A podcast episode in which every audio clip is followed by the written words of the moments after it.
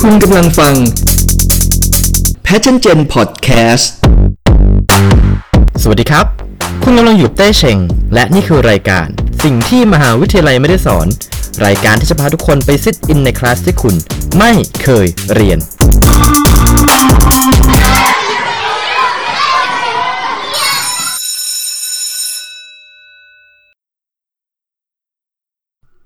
เด็กจบใหม่หลายคนที่กำลังไฟแรงหรือแม้กระทั่งคนที่ทำงานมาหลายปีเอง อาจจะเคยเจอปัญหาคล้ายๆกันนะครับ คือชีวิตไม่มี work life balance กันสักเท่าไหร่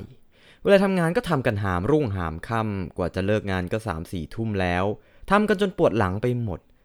โดยเฉพาะในยุคนี้ที่ต้อง work from home กันเนี่ยทำให้เวลางานกับเวลาส่วนตัวมันไม่ชัดเจนขนาดนั้น แบบเพื่อนผมบางคนเนี่ย ทำงานถึงตีหนึ่งตีสองยังโดนตามงานกันอยู่เลยก็มีนะครับทำให้คลาสในวันนี้เนี่ยเราเลยจะมาพูดถึงเรื่องการสร้าง work life balance ด้วยการกำหนดขอบเขตในการทำงานให้ชัดเจน ทั้งนี้ทั้งนั้นเนี่ยผมไปเจอบทความหนึ่งในเว็บ ideas.ted.com ของคุณเจนฮาร์ดีนะครับ ซึ่งเธอเนี่ยได้มาเล่าถึงวิธีการลากเส้นแบ่งขอบเขตในการทำงานให้ชัดเจน ซึ่งวันนี้เนี่ยผมจะนำมาเล่าให้ทุกคนได้ฟังกัน เธอบอกอย่างนี้ครับว่างานเนี่ยมันไม่ใช่ทั้งหมดของชีวิตเรานะครับ แม้ว่าคุณอาจจะเป็นคนที่รักงานบ้างานกันแค่ไหนก็ตาม แต่ว่าชีวิตเราเนี่ยยังมีครอบครัวมีเพื่อนฝูง มีหนังมีซีรีส์มีอาหารอร่อยอร่อยรอเราอยู่เหมือนกัน ซึ่งการกำหนดขอบเขตในการทำงานให้ชัดเจน เพื่อแบ่งเวลางานออกจากชีวิตของเราเนี่ยจะช่วยให้เราประหยัดเวลาประหยัดพลังงาน เพื่อไปทำตามเป้าหมายอื่น ๆ ในชีวิต แล้วก็เติมเต็มความต้องการในด้านอื่น ๆ ของเราได้อีกมากมาย เช่น ถ้าเกิดว่าตอนนี้เราง่วงมาก ๆ เนี่ยแล้วมีขอบเขตงานที่ชัดเจนเนี่ยจะช่วยทำให้เรานอนหลับสบายโดยที่เราไม่ต้องมานั่งกังวลเรื่องงาน เพราะว่า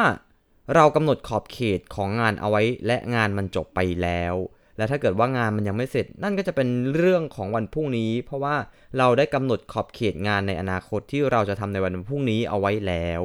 และต่อไปนี้คือ 6 วิธีที่เราจะเริ่มสร้างขอบเขตในการทำงานกัน ข้อแรกครับ ข้อที่ 1 เราต้องเข้าใจคุณค่าของตัวเองก่อน การทำความเข้าใจคุณค่าของเราเนี่ยหมายความว่าเรารู้และพอใจในความสำเร็จของเรา แล้วก็รู้ว่าอะไรคือสิ่งที่เราเนี่ยพอจะให้คนอื่นได้ รวมไปถึงรู้ว่าเราต้องการอะไร รู้ว่าเมื่อไหร่ที่เราจะพูดขึ้นมาเมื่อมีคนล้ำเส้นของเรานะครับ เพราะว่าเมื่อเราแวลูตัวเองแล้ว เมื่อเราแวลูเวลาของเรา ความสามารถของเรา รู้ว่าเราเนี่ยมีคุณค่ามากแค่ไหน มีคุณค่าขนาดไหน อะไรที่ทำให้เรามีความสุข แล้วอะไรที่เราจะให้คนอื่นได้แค่ไหน เราก็จะไม่ยอมให้คนอื่นมากดเราง่าย ๆ ไม่ยอมให้คนอื่นมาเอาเปรียบเราง่าย ๆ มาพรากเวลาอันมีค่าของเราไป นี่จะเป็นจุดเริ่มต้นจุดแรกที่เราจะรากเส้นขอบเขตระหว่างงาน และชีวิตของเราออกจากกันได้ ข้อที่ 2 ครับ พูดคุยให้ชัดเจนและรัดกุมในการสื่อสารเนี่ยถ้าเราสื่อสารกันอย่างจริงใจจริงจังและชัดเจน เพื่อไม่ให้มีอะไรคุมเครือ แล้วก็เกิดความเข้าใจผิดกันได้ในภายหลังเนี่ย เพราะส่วนหนึ่งจะทำให้คนอื่นเนี่ยได้รู้ด้วยว่าควรจะพูดตรงๆให้เคลียร์ไปเลยเหมือนกัน บอกไปเลยว่าเราต้องการอะไรมันไม่ใช่เรื่องผิดหรอกครับ ถ้าเกิดว่าเราต้องการจะยืนยันว่า เฮ้ย ขอบเขตของงานเนี่ยขอบเขตของงานเราอยู่ตรงนี้นะ หลังเวลางานเนี่ยเราจะไม่ทำงานแล้วนะ อย่ามาตามงานเราหลัง6โมงเย็นนะ หรือแม้กระทั่งการทวงงานจากคนอื่นในเวลางาน เพื่อให้งานเราเนี่ยมันเสร็จเป็นไปตามแผน จะได้ไม่กระทบกับตารางงานอื่นของเรานะฮะข้อที่ 3 ครับ จัดการกับความคาดหวัง ข้อนี้เนี่ยเป็นเรื่องที่ต่อเนื่องจากข้อที่แล้วนะครับ เมื่อความคาดหวังมันไม่ได้ถูกกำหนดไว้อย่างชัดเจนให้เข้าใจตรงกันทั้งสองฝ่ายตั้งแต่แรกเนี่ยมันอาจจะทำให้เกิดความเครียดมากมายสำหรับทุกคนที่เกี่ยวข้องนะครับ การกำหนดการพูดคุยกันเลยว่าเราคาดหวังอะไรกันเนี่ย มันเป็นสิ่งสำคัญอย่างยิ่งที่ที่ความคาดหวังเนี่ยควรจะได้รับการจัดการ เพราะมักจะมีผลกระทบที่เกิดขึ้นตามมาเสมอ ย้ำนะครับว่าเสมอเมื่อความคาดหวังมันไม่ตรงไปตามที่เราคุยกันไว้ตั้งแต่ต้น เช่น เราคุยเรื่องรายละเอียดของงานหรือว่า job description ไว้ตั้งแต่ต้น เพื่อให้เข้าใจตรงกันทุกฝ่ายว่า เรามาทำหน้าที่อะไร เรามาทำงานอะไรในบริษัทนี้ ถ้าเกิดว่าเราถูกขอร้องให้ทำงานที่นอกเหนือจากที่ตกลงกันไว้ตั้งแต่แรก เราจะได้สามารถปฏิเสธได้ว่าเราไม่ได้มาทำหน้าที่ในตรงนี้นะ หรือถ้าเราสะดวกใจที่จะทำก็พูดคุยกันให้เคลียร์ตรงนั้นไปเลย เพื่อกำหนดขอบเขตในการทำงานซะใหม่ เราจะได้สามารถเซต work life balance ของเราได้อีกครั้งหนึ่ง หรือเซตใหม่อีกครั้งหนึ่ง ข้อที่ 4 ครับ หัดปฏิเสธซะบ้าง การปฏิเสธคนเป็นเนี่ย มันจะช่วยสร้าง work life balance ได้มากเลยนะครับ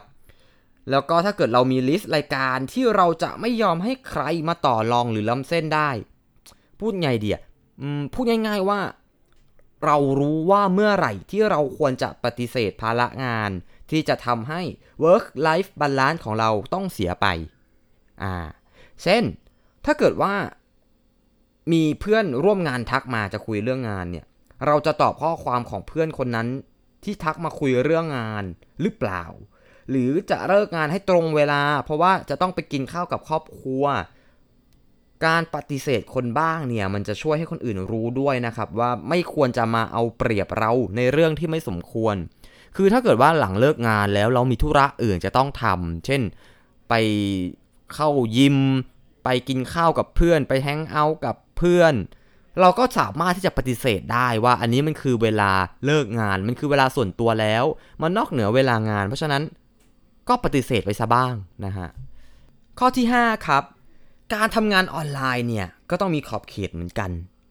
หลายคนอาจจะรู้นะครับว่าการ work from home เนี่ย มันคือหายนะของ work life balance ดี ๆ นี่เอง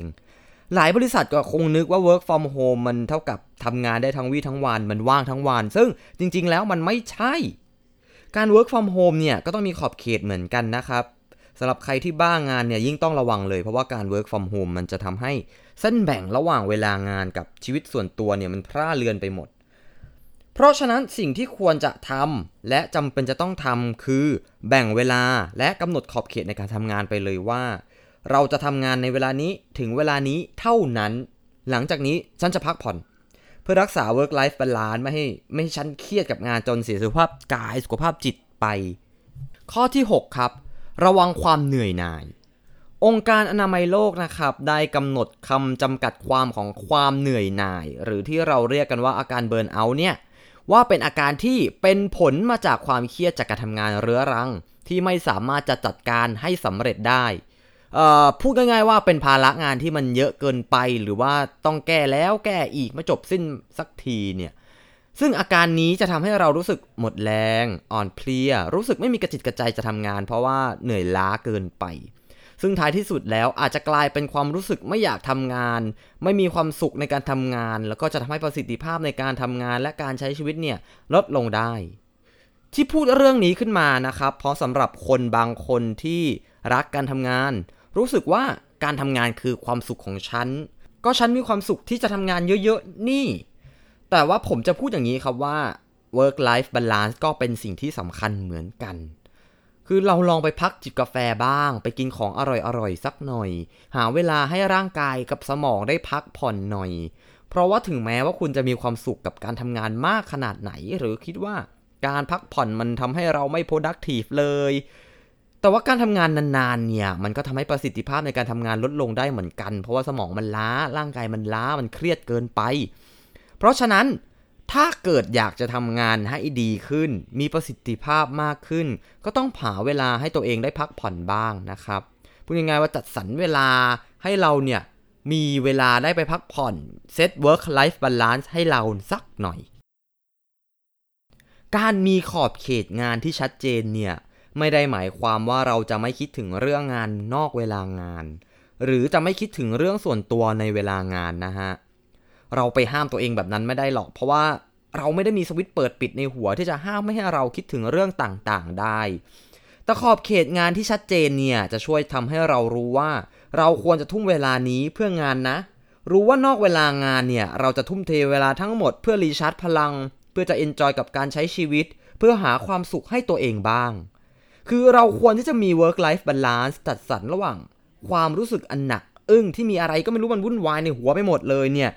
พอเรื่องงานที่มันเยอะอีลุงตุงนั่งไปหมด แล้วพอพ้นเวลางานเนี่ย เราก็จะสามารถที่จะยกไอ้ก้อนหนักๆในหัวของเราเนี่ยออกไปได้ แล้วขอบเขตงานที่ชัดเจน จะทำให้เราสามารถแบ่งระหว่างงานกับชีวิตให้แยกออกจากกันอย่างชัดเจนทำให้เราสามารถทำงานก็แต่ทำงานอย่างเต็มที่ไปเลย เต็มที่ไปเลย ทั้งเวลางานเนี่ย ส่วนเวลานอกเวลางานในเวลาส่วนตัวเนี่ย ก็ใช้ชีวิตและเอนจอยกับชีวิต โดยที่ไม่ต้องมีเรื่องงานมาเกี่ยวข้อง ผมว่าอย่างนี้แหละครับ จะทำให้ทั้งการทำงานมีประสิทธิภาพ และการใช้ชีวิตก็มีความสุขไปพร้อมๆกัน จบไปแล้วกับคลาสในวันนี้ คลาสหน้าจะเป็นเรื่องราวเกี่ยวกับอะไรนั้น รอติดตามฟังกันได้ กับสิ่งที่มหาวิทยาลัยไม่ได้สอน ขอบคุณครับ